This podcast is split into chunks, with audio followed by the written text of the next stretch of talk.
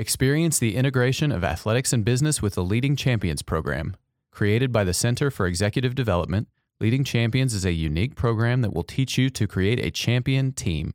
You'll learn from world-class Mays Business School faculty and hear from top Texas A&M athletic coaches and personnel in an unforgettable format. You won't want to miss out on this exclusive program. Visit tx.ag slash leading champions today for more information.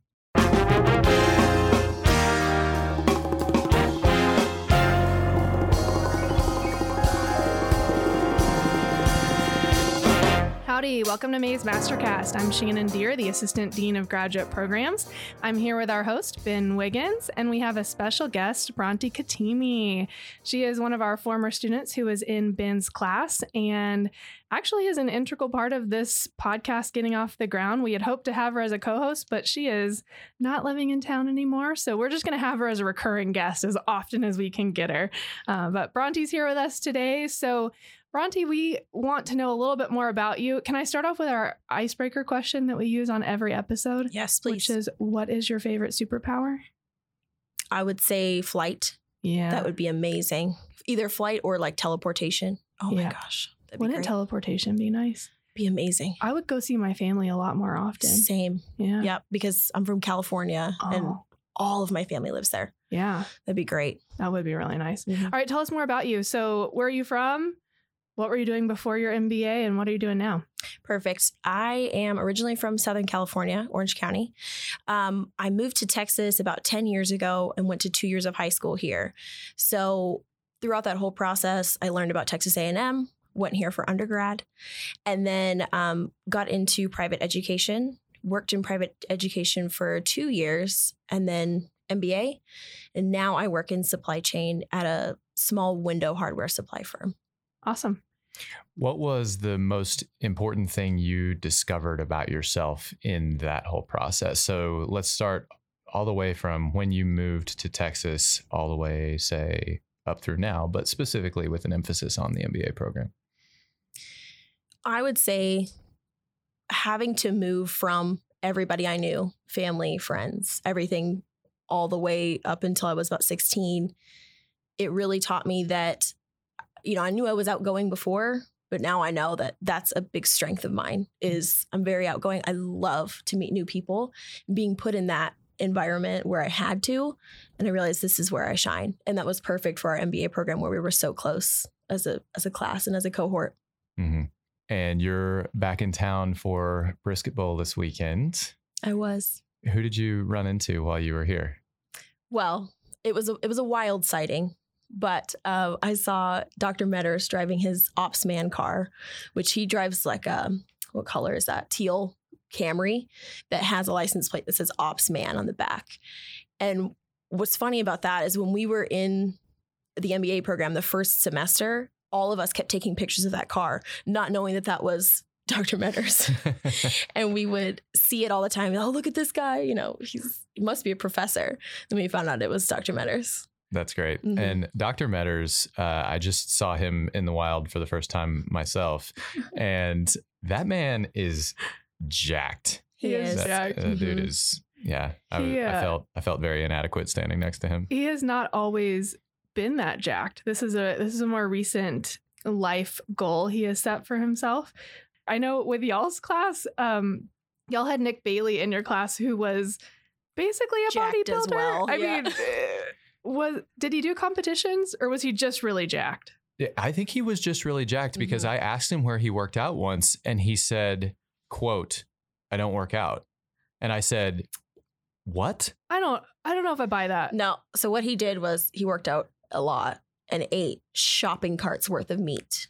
Yeah. Oh. So much meat. Yeah, he really did. I mean, he was so much. Protein driven for sure. Exactly. But the one of my favorite experiences from y'all's class was um, we do Follies, which is a big event and fundraiser for an organization here in town called Camp Life that does camp for children with disabilities, and it's a camp day. They get to go rock climbing and horseback riding and all kinds of camp things that are that accommodate their disabilities, and so they get full access to camp. But they were raising money. And so the faculty members donate experiences. Y'all all know this, but I'm going to tell our listeners. But faculties all donate, donate experiences like dinners or different things. And I donated a day at a trampoline park, which was fabulous. But uh, Dr. Metters did a challenge where whoever it was it's a live auction so whoever bid the most money gets to challenge him to three physical activities one was a bench press one was a 5k and the last one was a racquetball game. And if the student beat him at all three they had to win at all three dr metters would give them a thousand dollars. And so nick bailey accepted the challenge. And actually his wife did not dr metter's wife did not know that he had done this that he was going to give away a thousand dollars. And so i think y'all some some of buddy from y'all's class sold him out and she was a little a little taken back by it. But he challenged nick and were y'all there for that? I missed it, but it was I, so funny. We had basically in one of the group chats like a live oh yeah tweet, or, you know, yeah uh, similar to that of, Yeah. of the events. Like it was like round one, Uh-huh. Nick wins. It was just it was great. well, and Nick beat Rich, but or Dr. Metters, Uh-huh. but one of our other faculty members, Dr. James Abbey, he competed too. So Rich let all the other faculty come for the different events if they wanted to, and I think that James won, even beat Nick by a lot. Um, and then. Dr. Metters had little trophies, and one was like he had just replaced the whatever what is that called the plaque, The on it, and Mhm. so it was like a ballerina, and then there was one that was a cow um for i guess for like ffa judging and Funny Yeah. story about the trophies. Uh, Mhm. me and Ellen picked them. oh did you we, we were in his office one time and he goes, Hey, ladies, I really need your help. I don't remember who we were even going to go speak with, but he comes flying by and he goes, I need your help. Oh, yeah, sure. What, what do you need? He goes, I have to get trophies for this event that I'm doing with Nick. What do you think? And I believe we tossed out the idea of ballerina, and Ellen had done FFA stuff. And so Yeah. she said FFA trophy or 4 H trophy. uh-huh well Bowling was one of the ones we yes thought of. yeah i'm Mhm. pretty sure that was one well it landed well i'll say that it landed really well it was so funny That's awesome. So wait, I I was not up to speed on all this. I knew the Mhm. challenge was happening, but Nick won all three. No, he did not. So Nick had actually the weekend before he had run the A marathon, with I think Brock and maybe Emily and Kate. There there were a lot of y'all's class that ran that marathon. It's a little shout out to our friend Chris Field who will be Mhm. on the show at some point, but it's the BCS marathon here in town that raises money for Mercy Project. Check out all of those things. Um, but they had run the marathon the weekend before and then on I think the challenge was like a Tuesday, maybe a Wednesday.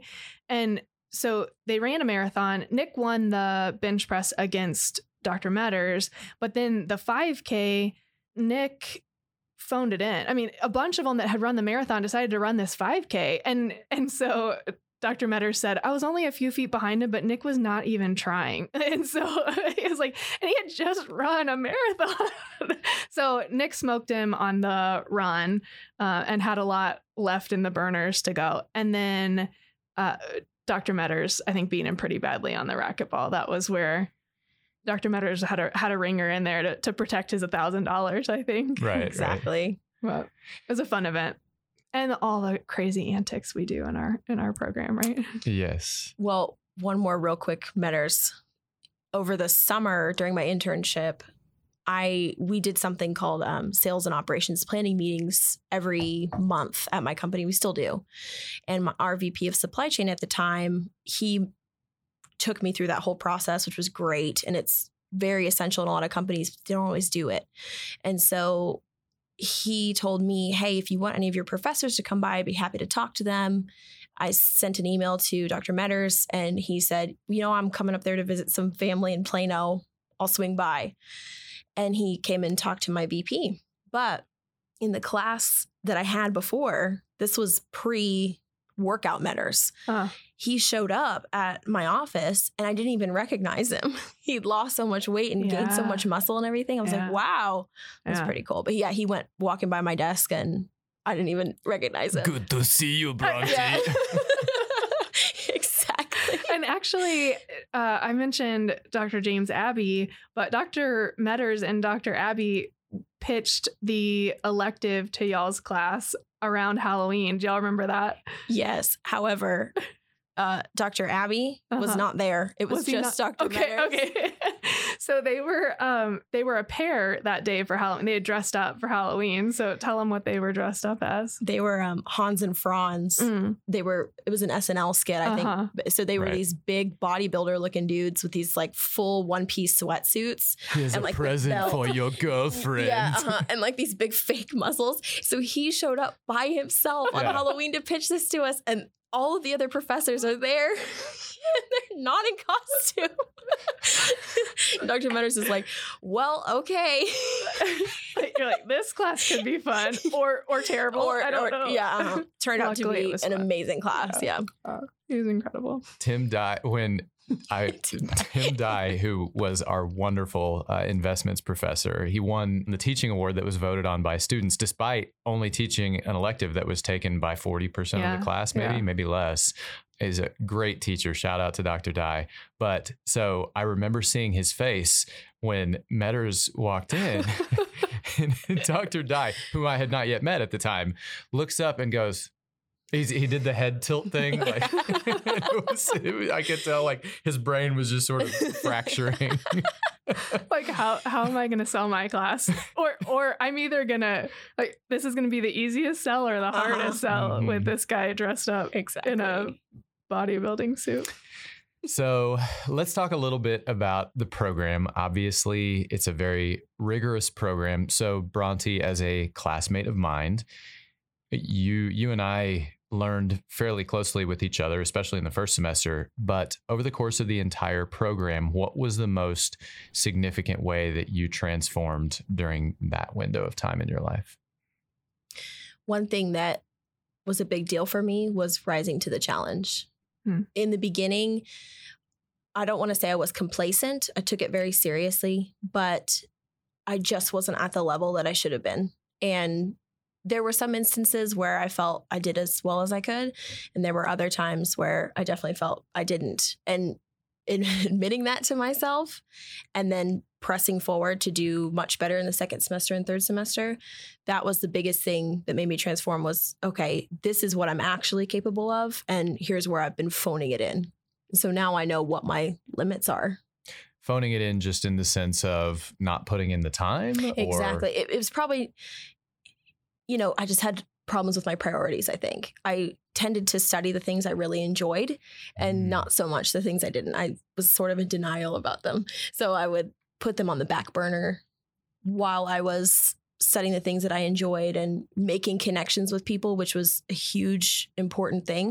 But it my schoolwork should have definitely taken precedent and figuring out those priorities was very important. I think that's a, a challenge that a lot of students have probably when they come into any MBA program. I just can't speak to that. But certainly in ours, is that one, you've been a high performer in your life already, or you probably wouldn't be coming to an MBA program. But then everyone in the room is a high performer and the level is just different. And and likely you didn't have to try that hard in undergrad. And and so you're thinking, hey, I can bring this same level of commitment to this MBA program and it it does it does hit students or kind of shocks them a little bit at first and you were surviving but you really did learn to thrive after that and that that was something really cool for me to see about you and i think eh, what what i think is important about that experience of learning kind of what you can do what this level takes is that it doesn't end in the MBA program. A lot of people think, oh, well, I have to try really hard for my first semester because it's hard. Well, no, you have to keep trying really hard because when you sign up for an MBA, you sign up for an MBA level job with MBA level expectations when you graduate, and it just doesn't end. The, the challenge doesn't end when you graduate. That's exactly right. And that has been such an important thing going forward in my new career is knowing, okay, these are, you know, this is my level and Mhm. knowing when I can be putting in more effort and what I'm actually capable of. I feel like before the MBA program, I didn't have a really good idea of what I was capable of.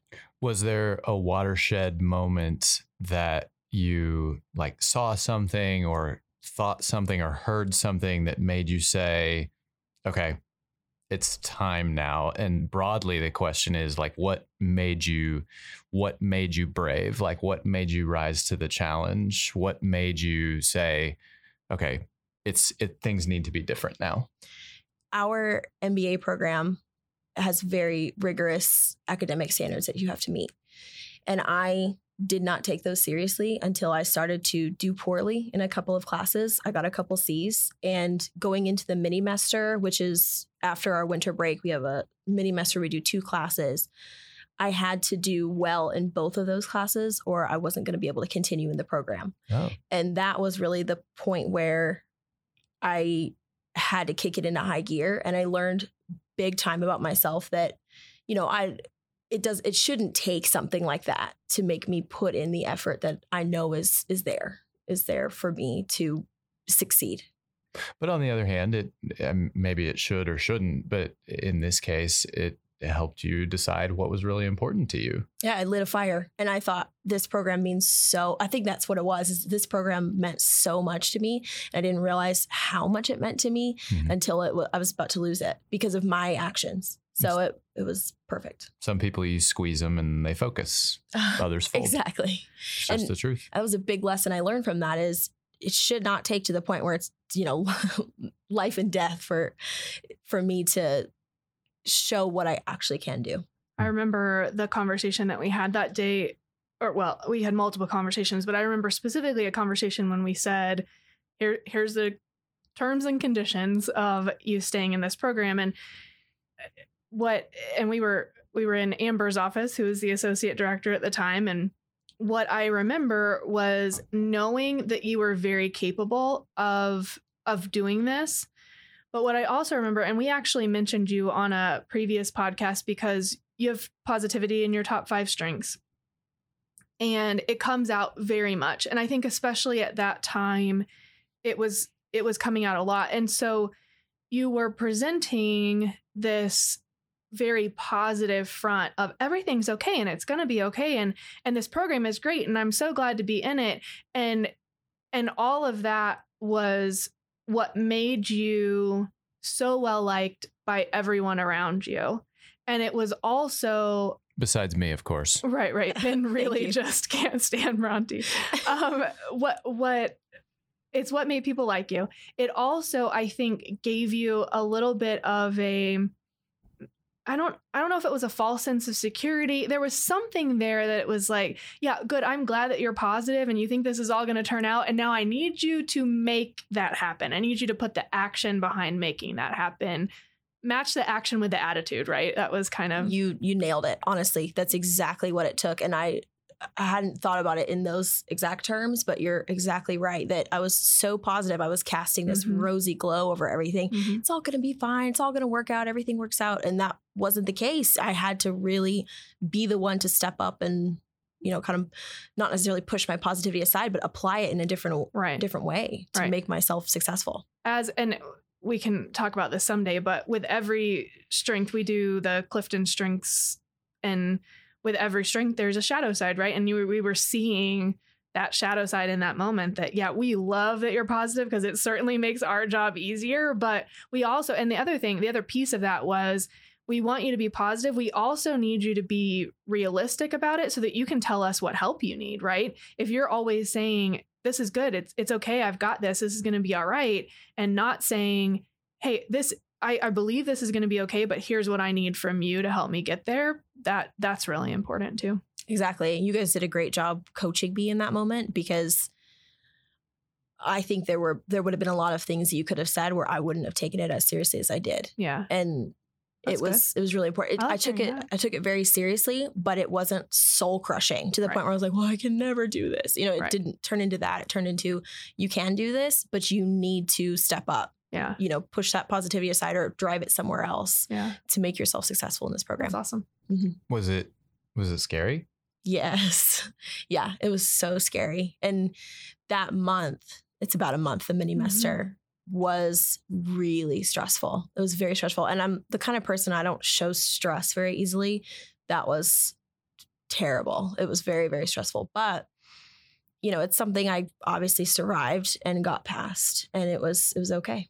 What was the most important like habit you picked up or adjustment you made to how you handle your daily life? Was there was there a thing you could point to that you could say, you mentioned earlier, like some of it was just doing the work and and spending time on stuff where you weren't as strong. But w- is there a more specific thing that you could point to that's that where if a student were struggling, you could Mhm. say, think about trying this, think about doing this. Was there a thing you could point to? Absolutely. The thing for me was preparation.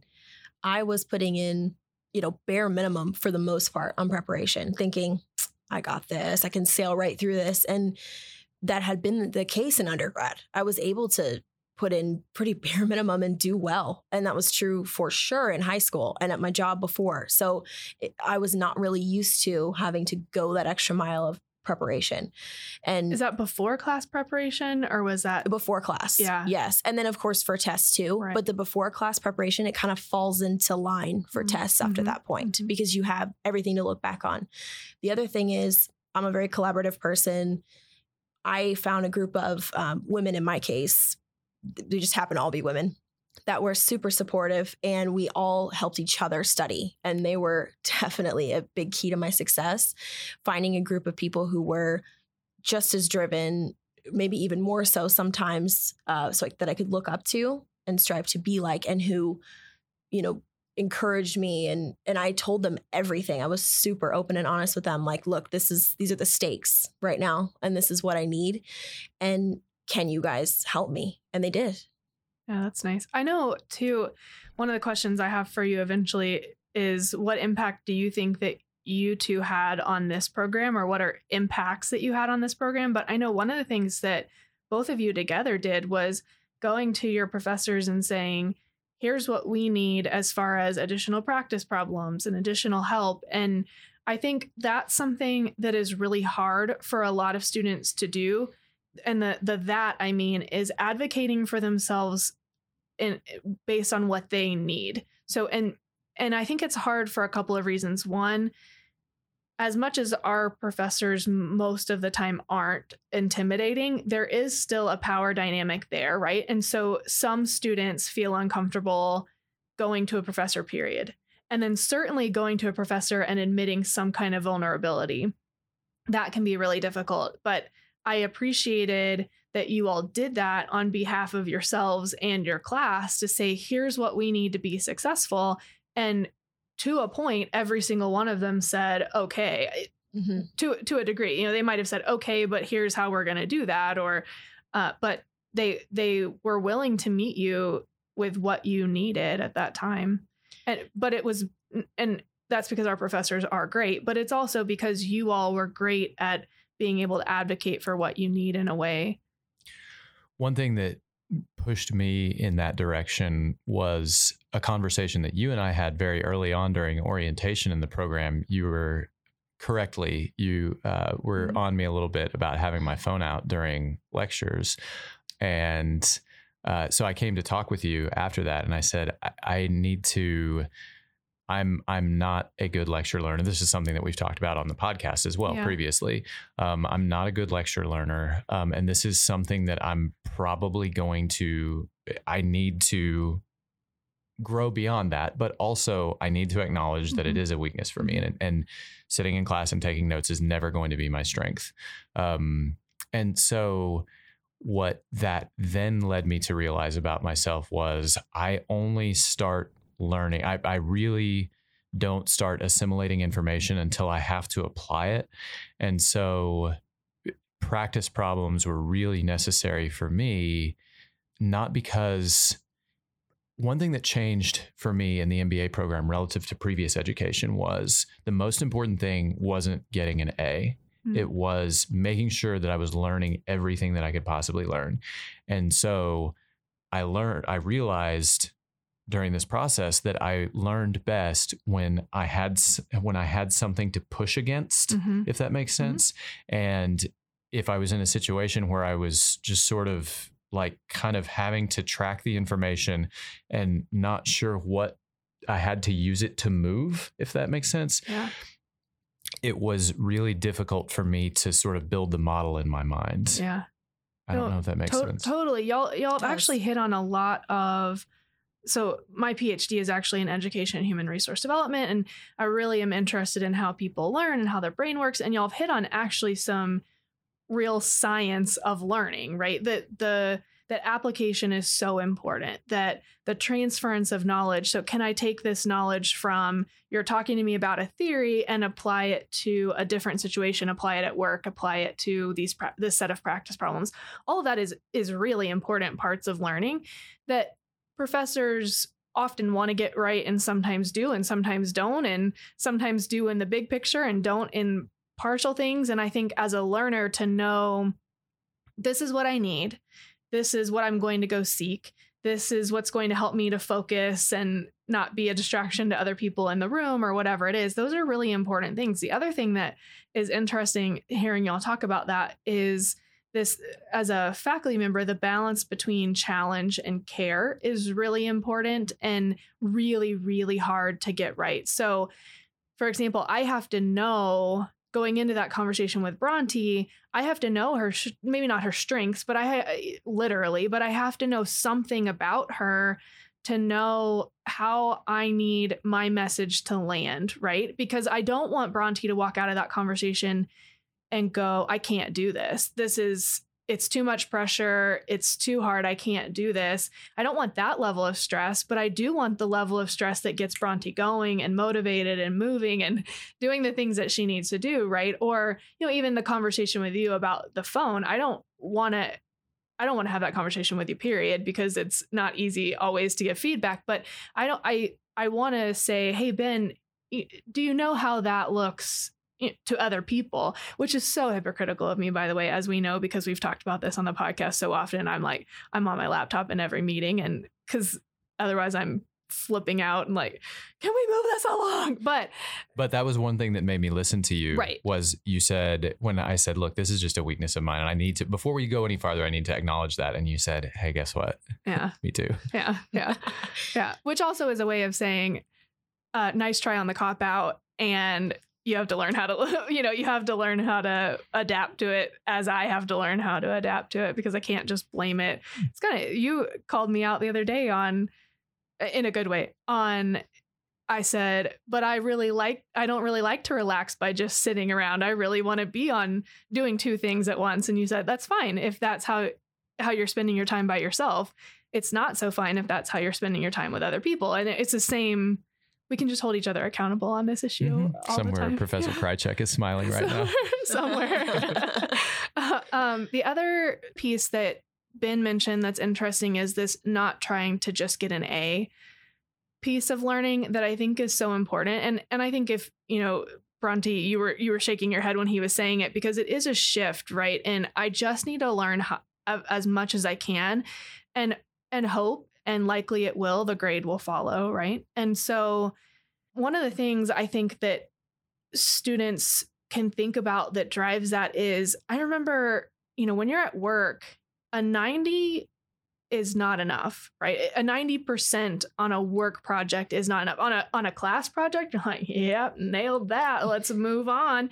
Uh, but on a work project that feels terrible right? Because you've got 10% even if it's a 95 you're like oh didn't didn't nail that one. So i think that's really important to think about. I need to learn as much as i can. I need to do as well as i can and there's balance in there right? Like you can't get 100 on everything. You can't even get a 90 on everything. Do the best that you can but but if you're doing the best that you can and learning as much as you can that's really what's so important and translates so much better at work. True. Yes, I agree. a lot of the way that this tied together for me was the two best pieces of advice that I got in the program. We've also talked about this Mhm. before. Um, were from Dr. Devers at the at, during Admitted Students Weekend Mhm. back in April. This would have been April two years ago, so two and a half years ago now, uh, where she said people want MBA students come in wanting to show how smart they are and to focus on outputs. Instead, you should focus on inputs. Mhm. Be thirsty to learn, be a sponge, take in all the information that you can. And then I forget who gave us this advice during orientation was the most important factor once you sort for GMAT score and previous GPA, previous work experience, all that. The thing, and obviously everybody comes to class. Um, so then the most important variable that will determine your grade is time spent with professors in Mhm. office hours. So then when you put those two things together, and I know about myself and I'm learning about myself that the that I have to have something to sort of push against in order to really start learning, it was a natural evolution to go to the professors and say, "May we have more?" Mhm. Um, and and that that wasn't necessary with every professor. Almost all of them responded favorably, and the inspiration to do that was in part when Raheem Siraj shared his practice problem set with us before the first statistics Mhm. exam in Kumar's class. And so in accounting going into the final, we didn't have a practice problem set. Professor Reese, who was a wonderful professor, um, had said all of the practice problems in the book are good. And the issue with, with that was there were so many problems in the book that to try to do them all would have been completely overwhelming. Mhm. And so I went to him and said, Could I select practice problems and have you approve them and then send them to the class? And he said, Sure, I don't see why not. Um, and so uh, I did, and he did, and we did. Yeah. And it seemed like it was helpful to the students. And the other important piece of that was that you didn't go to him and say, Can you do this thing for us? You said, Can I do this thing? Right. And it, it's it's such a key aspect of even just taking responsibility. Even if you had said, Can I write these practice problems and you do this? It, it makes I mean, professors are human too, right? And they need to know that you're taking responsibility, that you're putting in the effort. And I think that's what y'all demonstrated really nicely in that. something I learned from previous work experience. I learned this when I was working in football from our offensive coordinator at the time, Les Koenning, and then learned it all over again when I was in Hollywood was make it easy for your boss. Mhm. Like if you can set it up to where all they have to do is look at it and say yes or say yes but change that, you're so much more likely to get a positive result than if you Mhm. put more work on their plate. Mhm. Totally. So exactly. And I, uh, kind of going back to what you were saying about the practice problems, one thing that you did really well, Ben, was besides, you know, doing the work and saying, hey, can you approve this for us? The fact that you said for us instead of for me, I Mm. think made a big difference in our MBA program. And it's way easier to advocate on behalf of the class and and sound really positive and seem like you're really involved for the professors and actually be really involved for the professors. And it's you know it's it's so important to not go in there and be like well how can i get ahead of everybody? And that luckily in our class was really not a problem. We didn't we all really liked each other a lot and we didn't have a problem with people being cutthroat. And that was something that Yeah. it worked really well in everybody's favor it it it helped it helped everyone. And and I give I give credit to Raheem because he he took the first step on that. And I think everybody was sort of hopeful that that was the way that it would go that we really would stand for those values on the wall over there. But when when he took that step it was very easy to be the second mover and then to Mhm. say okay we're all in. Every this is how it's going to be. And anybody who doesn't want to do it this way you guys go over there. Mm-hmm. um, because we because the university and the and the business school says this is what we're about. And this other guy has taken the first step. And it was good that it was it it, it meant something coming from Raheem because he was someone that our class trusted and Yeah. and he was it was obvious that he was going to be a leader early on in the program. People looked to him to set a precedent and he did. He did a really good job and set a very favorable precedent and from there it was you know i mean it, it was it was much easier to make the second move Yeah, absolutely. We didn't do this with your class, but with the last two classes, we started having them set their own culture code. So uh, we'll we'll talk about this on the podcast at some point because we're gonna have the one of the leaders who kind of facilitated that process for the current class come and talk about it. He's he does a fantastic job, but we so we literally just turn them loose in a room for a couple of hours and say okay set a culture code and you know it's something that companies have but set that come out of the room and tell us tell us if in, uh, we'll give you a couple weeks but tell us what it is. And one of the things that the way that they described that phenomenon you're talking about was collaborative excellence that they want to excel as a a unit and not as an individual. And while they kind of coined the phrase or put it in their culture code. It's been a long standing culture in the Mays MBA program that this is, it is not, while many of us are competitive as individuals, we are not competitive with each other. Our competition is all of the other schools and not competition with each other. And we see that manifest in some incredibly beautiful ways and and so just this last week we had a meeting with our full-time MBA advisory board which is made of a lot of executives and we got to hear from one of them on the podcast, Mike Thompson, and mm-hmm. and the student who now is, presents the culture code for the class on behalf of the class. He did that with the advisory board, and they were blown away by that collaborative excellence piece because they know it to be so true for the Mays MBA that it really is this group environment and how important they're seeing that become for their companies that people who are just in it for themselves are not going to succeed and they really need people who are in it for the collective. Did y'all see that in different tangible ways? I mean you talked about that with raheem certainly. I know i have some examples oh, yes. but yeah especially when we were looking for internships and jobs. Yes. If someone ran upon an opportunity that they knew they weren't interested in or they had already tried for it didn't work out something to that extent immediately to the um, you know GroupMe or, or WhatsApp that we use. Boom, here's an opportunity. Everybody go apply for it. And that was something that was a total lifesaver for tons of people in our cohorts that we were super collaborative on positions. We weren't very competitive with each other and we helped everybody get one. Ray was pretty good, was particularly was good amazing. about that. Ray Zhao. That's um, exactly who I was thinking about when I was yeah, saying that. Yeah. Even even after like like a few, even up to a few months after graduation, he huh. was still sending stuff. He's just he really did a really did yeoman work. That's um, cool. On that. He did. Can I ask a behind the scenes question, yes. Shannon? What made you guys come up with the idea to give the new classes a culture code or to, to have them come up with their own? That's a good question. Yeah. So I think in any organization, you have a culture, whether it's intentional or not.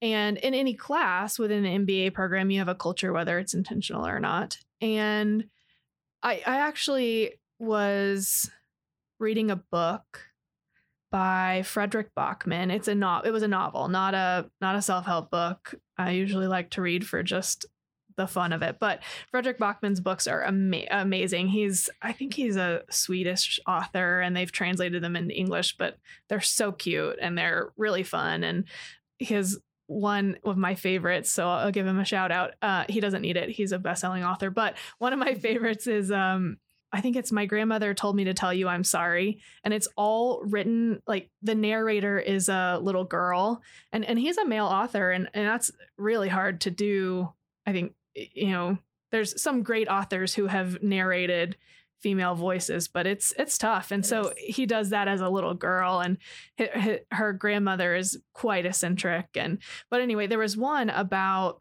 it was a pretty deep book. It's called bear town i think. There there's two of them and i one of them for sure is called Beartown but i think they both are and it's it's a series. But it's about a hockey team in a very cold climate, I think, in, in Sweden. But it's about a hockey team, and there's an issue with sexual assault in the novel, and and I, I don't want to give any of the novel away, um, but but there's an issue with sexual assault in the novel, and what the line in the novel that really struck me and then inspired us to do this culture code was culture is as much about what you tolerate as what you encourage. I think it, I may be paraphrasing that a little bit, but culture is as much about what you tolerate as what you encourage. And there were a few times, especially with y'all's class, where I felt like I didn't always have those tough conversations. And yours was minor about the phone, but I didn't always have those tough conversations with, hey, do you understand how you are impacting the culture of your class with some of your classmates? And I thought, you know what? I, I could do that. I, I need to step up and do more of that. And I, I certainly did and have with future classes and to kind of learn that lesson.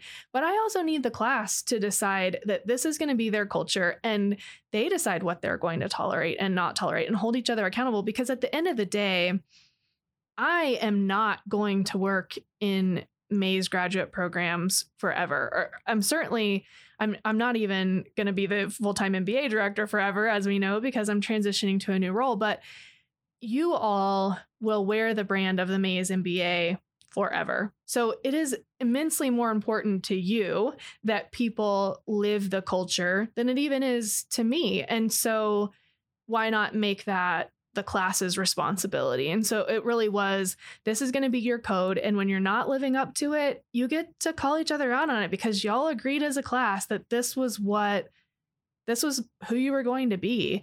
And so and and we do uh, from time to time we'll pop it up and say, "Hey, are you living this?" We had an issue with our students get an Aggie ring. Uh, it is much coveted. And there are they're flashing their Aggie rings. You cannot see them, but they are they are proudly flashing their Aggie rings, which are beautiful. Um, and there are two ring days right now. There's one for domestic students and one for international students, and it, it has nothing to do with us intentionally segregating those two groups. It's just because of the way that the coursework falls for international students versus domestic students for legal reasons for complying with international student services or federal government. But so it creates two different two different classes. Well, th- their class, they said diversity and inclusion was part of their culture code this last class that's about to graduate. And so I said, "Okay, so then order order your Aggie rings later so that everybody can get them at the same time." They were like, "Uh, no." like, we don't want to order our Aggie rings later because that's two months we could have our Aggie rings on campus and at football games. And and I said, okay, then you're not you're not living this or come up with something else. And so they they they got their rings, but they came up with some compromises of celebrating their rings together at the same time once everyone had gotten them. Some students did opt to wait. So we had a larger majority of students as individuals say, Hey, I'm I'm going to live that code. And and I don't I don't blame the students who chose to get their rings earlier because they really did at the same time say, I want to go ahead and get my ring, but I do want to live the diversity and inclusion part of our culture code and so I'm going to I'm also going to wait to really celebrate that with once our whole class has gotten the ring. Mm-hmm. So so it's it gives us some legs to stand on to say, but you said this is what you're going to do. And right now you're not doing that or we're we're not seeing it. So what are you going to do? You know, how are you going to modify that?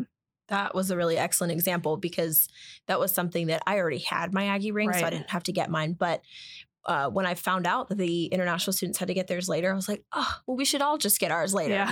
And yeah. I, I remember saying that to a few people, and they're like, no. But that being said, we did a very similar thing where yeah. we had one big ring dunk and then uh, when the international students got theirs, we hosted another one, mm-hmm. and that was a blast. Yeah, it was such a good time. Yeah, absolutely. Mm-hmm. But it's still tricky, right? And it, it I mean, is. it's it's still a challenging issue. And I actually, I actually naively, this was a mistake, thought I could not tell the students that there were two ring days, and just or that that they could that they were even eligible to order. This was so ignorant of me, but well, I think I know what you're gonna say, and I was gonna suggest that. Why don't you just tell them to all order it? I did, I did, I did, and then they they found out, and they got so mad at me, and I was like, well, that was really dumb of. Me. I mean, in hindsight, that wasn't smart either. Like just tricking them doesn't. I, would, I wouldn't have had the foresight to see that at all. I would have yeah. thought, oh, that's perfect. We'll just tell them. Well, I didn't. I didn't have the foresight either. I did. I did. What I mean is, I totally but understand. They found out. so pretty. It's not. It's not you who goes and finds that out. We all like. No, I would have been like, whatever. yeah. No. Yeah. We, we yeah. Know, you're not the person that goes and takes for it. We know which classmates would have gone yeah. and found yeah. out. I have like five people to, running yeah. through my head right we now. Don't, We don't need to name any names. No, but they did. They, they found out, and then I was like, well, that and and honestly, even if they hadn't found out, that's not the best approach because it doesn't give them the chance to make a choice to live up to the expectation, right? It's just tricking them into living up to the expectation, which is not not great either. So yeah, yeah, yeah a- agency. Yeah, uh-huh. um, yeah. Well, it's it's in How to Win Friends and Influence People. Uh, Uh-huh. Carnegie says, you know, give the other person a great name to live up to. You know, give them ownership in things, help it be their idea, that sort of thing. But um, and more often than not, when you give people the opportunity to do that, they come through. Every now and then they'll. Every now and then they disappoint you, um, Which is on them and not me, right? Absolutely, Exactly. absolutely right. Yeah. So after all that, Brontee, what impact did completing the program have on you and your family, career, organization, et cetera? What do you think were the one or two or three most important things that that the program did for you and yours? Yeah. Um, on a really basic level, I got a business education, and I did not have that before. I studied science in undergrad, and I really I had gotten into business a little bit in my previous job, but I thought I'm really interested in this, and this is something that I'd really like to learn more of. And going through the MBA program was amazing. I got a phenomenal business education, not just a Mhm. business education. And it also, because it was so challenging, and I talked about those, you know, expectations and, the standards that I can pull myself up to, I know that going forward. And in looking for positions, I know I can do that. That's something that I can do. Or in my current position, I know that I, you know, what I'm capable of and what my limits are much better than I ever did before. I know now this is a project that I can take on. And I'm also much less afraid to take on new things. I was a little bit afraid of failure before. Now I know it just it comes with the territory, you know, and I just try things more. And that's invaluable. And And you make more money. Uh, yeah, to say the least. I think one of the one of the really good things that's come out of the push for diversity is that now in 2018 it is standard fare for women to be saying things like that to each other Mhm. all the time. You know, you'll make more money if you do it this way. If you take more chances, do it this way. Don't like don't be concerned about what people may say about you. Like it's it's really good. Just be excellent. Mhm. Um That's a good one. And one thing I learned about women in particular in the MBA program is that a lot of times we'll count our chickens before they hatch. Mhm. oh, and we will go into things thinking, well, I'm going to get married in five years. uh, So I'm not sure if I want to pursue this opportunity, or I'm planning to have kids in three or four years. So I don't know if I and holding ourselves back because we plan ahead way farther, um, even though those things haven't materialized or they're not even visible in the Mhm. future. And that kind of thing is really, really important.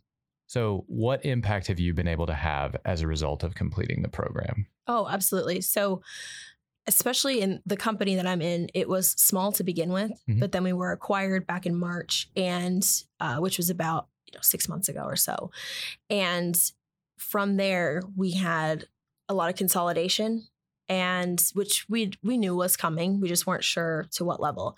So i had we had about 40 people working in the corporate level we're down to about 17 and supply chain is me right now. So um, we had a lot of leadership they they moved on we had some people also move on just because they were unsure of the changes. And i stuck it out and i um, have really risen to that challenge of you are the go-to person in supply chain. And even though i don't always have all of the knowledge i know who i can talk to to get to to get you know to the answer that i need. And i've just really stepped into some things like okay i don't really know what i'm doing here but i'm going to give it a shot. And um hopefully things will work out or i'll go talk to somebody run it past them even somebody who's not in supply chain. Just those kinds of things i felt like i've had a really positive impact in my company just keeping things afloat I imagine that a lot more responsibility has fallen on you going from 40 employees 17, being the sole supply chain expert. Uh, I imagine more responsibility has fallen on you. How have you kind of navigated or negotiated that with the people that you work with? You know, I I think a lot of times maybe my MO in my career has been just say yes as much as possible and then good things will happen. And I don't know that that's the best strategy. And so how have you done that maybe successfully not successfully navigated the additional responsibilities Well, addition or originally, I was pulled into the CEO's office and he mentioned all of the new responsibilities that could be coming to me. And I felt very overwhelmed by that question. And I told him, no, you know, I, that's not something that I really want to do. I don't think I'm ready. I told him, this is my first role in supply chain. I don't think I'm ready to be making these huge decisions for our company. And while he did understand that, it's still a lot of it fell onto my shoulders. And so from there, what I have done is made my limitations very clear to everybody who talks to mm-hmm. me about I guess raw material is a really good example. I really have no experience with procuring raw material. Now I do because mm-hmm. it was just here it is. Nobody else is around to do it. You have to take a look at this and you have to help finance with it. And so I've worked really closely with finance, learned a lot on that front. But I've always been very upfront with them with these are my limitations. I'll give it my best shot, but you know, I've been very very very honest going forward and I think that's very important. But yeah, you do have to learn to say no. And I've instituted a very strict do not send me requests after 4 p.m. Oh. They're not going to happen until the next day. Yeah. That's a good that's a good uh, very practical tangible boundary, right? exactly. I mean to set for yourself. I I think you I love that you have the confidence to be able to say, this is a limitation that I have, right? That takes a lot of confidence, actually, to be able to say, I there are things I don't know how to do. And P.S. I'm good enough at all the other things that I do that it's okay that I don't know how to do that. and uh and, and we're just gonna have to work through that is really, really you know, you said one of the impacts of this program was that you know you can do it. I think that's a beautiful manifestation of that because you know that you can do it enough to be able to say, that's not something I know how to do. Let me figure it out or let me be very clear that that's I don't I don't know how to do that. Exactly. Thank you. Mm-hmm. Okay, shall we move to some rapid fire Let's questions? Do it. Okay, so we've talked a little bit about adversity that you've faced. Is there other other than that? Is there a failure in your history that you consider particularly valuable, other than the adversity that you dealt with early on in our program? I don't have to think about that one. Okay, uh, let's let's move. That's always my example is I got bad grades and I got a first. right, right. Like that's your interview that's answer. My, oh, hundred percent. It's my star story. Right. What What do you think is people's biggest misconception of you? Oh, that's a really good question. That just because I'm young, I will act impulsively. I get that a lot. Mm. And I'm mm. not sure. Well, maybe it may not be a youth thing. It might be but I think it probably think it has something to do with it. Um, might also be sexist. It yeah. may be a little bit, might, and I might also be sexist. I didn't want to throw that one out there. I think it's more to do with my youth, and I also look a lot younger than I actually am, and that's a huge problem. But that's definitely something that I deal with is that I'll be impulsive or that I'll make decisions on the fly, and so I get a lot of people um, feel like they have to manage my decision making. Wow, yeah, that's a really good one. Hmm. How do they? So, is there a particular way that you see people trying to manage your decision making? It manifests as like micromanaging. Uh-huh. They'll say, "Well, send me this every single step of the way." And at this point, or you know, send me a deliverable every single step of this decision making process. And at this point, especially because I've been flying solo for the past two and a half months without a supply chain manager or like a someone right above me to run things by, I've gotten really used to just you know, okay, I'm going to pull the trigger on this because I work with um, international suppliers. And so I need an answer from them overnight mm-hmm. kind of thing. It's, or I'll work with them at night mm-hmm. um, to make sure I have a full conversation with them and nobody else is awake. You know, I have to literally make those decisions on my own. Mm-hmm. And um, so, yeah, that's the way is micromanaging for sure. You'll have your deliverable, bro. It'll come in at 3 a.m. yeah. But you, want to read it? You want to get up and give me an answer That's, And honestly, I have told people that is I'm gonna have a conversation with China tonight, and you can be on that conversation if you want, but it's gonna happen at midnight. You gonna be awake for that? No. Oh. So then I'm gonna go ahead Trust and make these decisions. Make yeah, yeah, yeah. And I awesome. I have managed that expectation for sure. And I've said, listen, I've definitely sat people down at my company and said, listen, I promise you, I'm not gonna spend five million dollars tonight we'll get through it. We'll get through it. I like to tell my wife. uh, So I have a small esports business, and there are a couple of people that work with the organization that are overseas. And so I like telling my wife, in in a very important voice, that I have a, uh conference call with Sweden tonight. I, yeah, they're they're awake right now, babe. I know that it's late. Um, it's very early for them, um, but I I have, have to a go conference call. call with Sweden. I have to go call sound- Sweden right now. I'm sure sounds Maddie so loves impressive. Yeah. that. she's- Maddie. she's a big fan. Big fan. I have I've- to. She just rolls her eyes like, okay, It's probably go yeah, whatever. I have to go call Korea, my love. I'm sorry, but it's important. I need to pull that on Tim. I think You so. He should. thinks I'm like so important. You should. You should. So, oh, if you could have anyone as a mentor for one day, who would it be? Shannon Deer. Oh, yeah. I was, I was, you know so what? I was going to finish that question by saying, and it can't be Shannon. really? I was. And then I decided, nah, I'm not going to do that. I've always thought that, and I honestly I didn't see that question before you said it. So I've I've always thought that I Shannon. think I'm blushing. Aw. no, really, uh, starting with that conversation you had and how impactful it was with me talking about, you know, this is the expectations for moving forward in the program. I thought that is someone who really knows how to work with people. Mm. And I love working with people. You're excellent example. That's really nice. Man, it's a just little, true. It's a little dusty in here. Uh, so, what is your fondest memory of TAMU? Oh my gosh. Well, it's hard for me to even pick a place to start because I've been here for so long, but Mhm. um It could be undergrad too. it could be undergrad. Yeah, I yeah, any, know. anytime. And I think MBA was Oh. so much more fun. I was pretty s- square, for lack of a better word, in undergrad. Um, and MBA was just like work hard, play hard for me, and I loved that. But um, I would say we we went out on Northgate a lot, and I never had an undergrad, not once, and just the crazy shenanigans over on Northgate were a blast. They're so fun. Oh, uh, wait a second though, I do have a really good one. I may get a little bit misty, so bear with me. But Aw. the day that you, I don't know if you remember this, but I was walking around in the hallway and I was so nervous finding out about my grades for the mini mester. So nervous. Like, oh my gosh. And you sent me an email and you said, I was like, Shannon, please, I need to know something. And you sent me an email back and said, I can't tell you over email, but you're going to be very pleased. And I That's literally, basically telling you. yeah, yeah. So I, I knew from that. Don't fire me. No, so I, I knew from that, you know, that I had at least done what I needed to do. Mhm. And I I was in the women's bathroom when I looked at that email and I walked out and I ran into Caitlin Syracusa and I literally collapsed in her arms crying, like in the middle of the hallway, you know, and I, I just couldn't and she thought I had gotten uh, removed from the program. And so she starts freaking out. I was like, I couldn't even talk.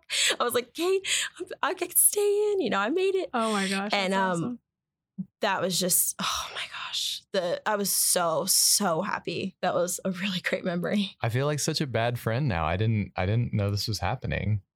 Well i told i was pretty open with a lot of people but i didn't tell everybody and i'm not sure why i told a lot of people but yeah not not quite everybody Yeah. and i wish You're i just not had that important, Ben. yeah No, clearly. Jeez but I think it uh, after that point, I told like almost everybody who I just because it was an interesting experience. I told a lot of the younger students, like the student, Mhm. not younger, but the students coming in. Mhm. I told them about it too. Like Mhm. this is what can happen, so you better be careful. Yeah. hmm I want to be clear that there are not very many dismissals from our program, Right. but there is a really high standard and and you do have to live up to it. And and that is for a lot of reasons, but because we don't want students who we don't want we want we are doing a service for students and we don't want to do a disservice to students, right? We don't want to put students in situations that they can't handle and things like that. But also, I mean the big issue is that you all now carry the Mays MBA brand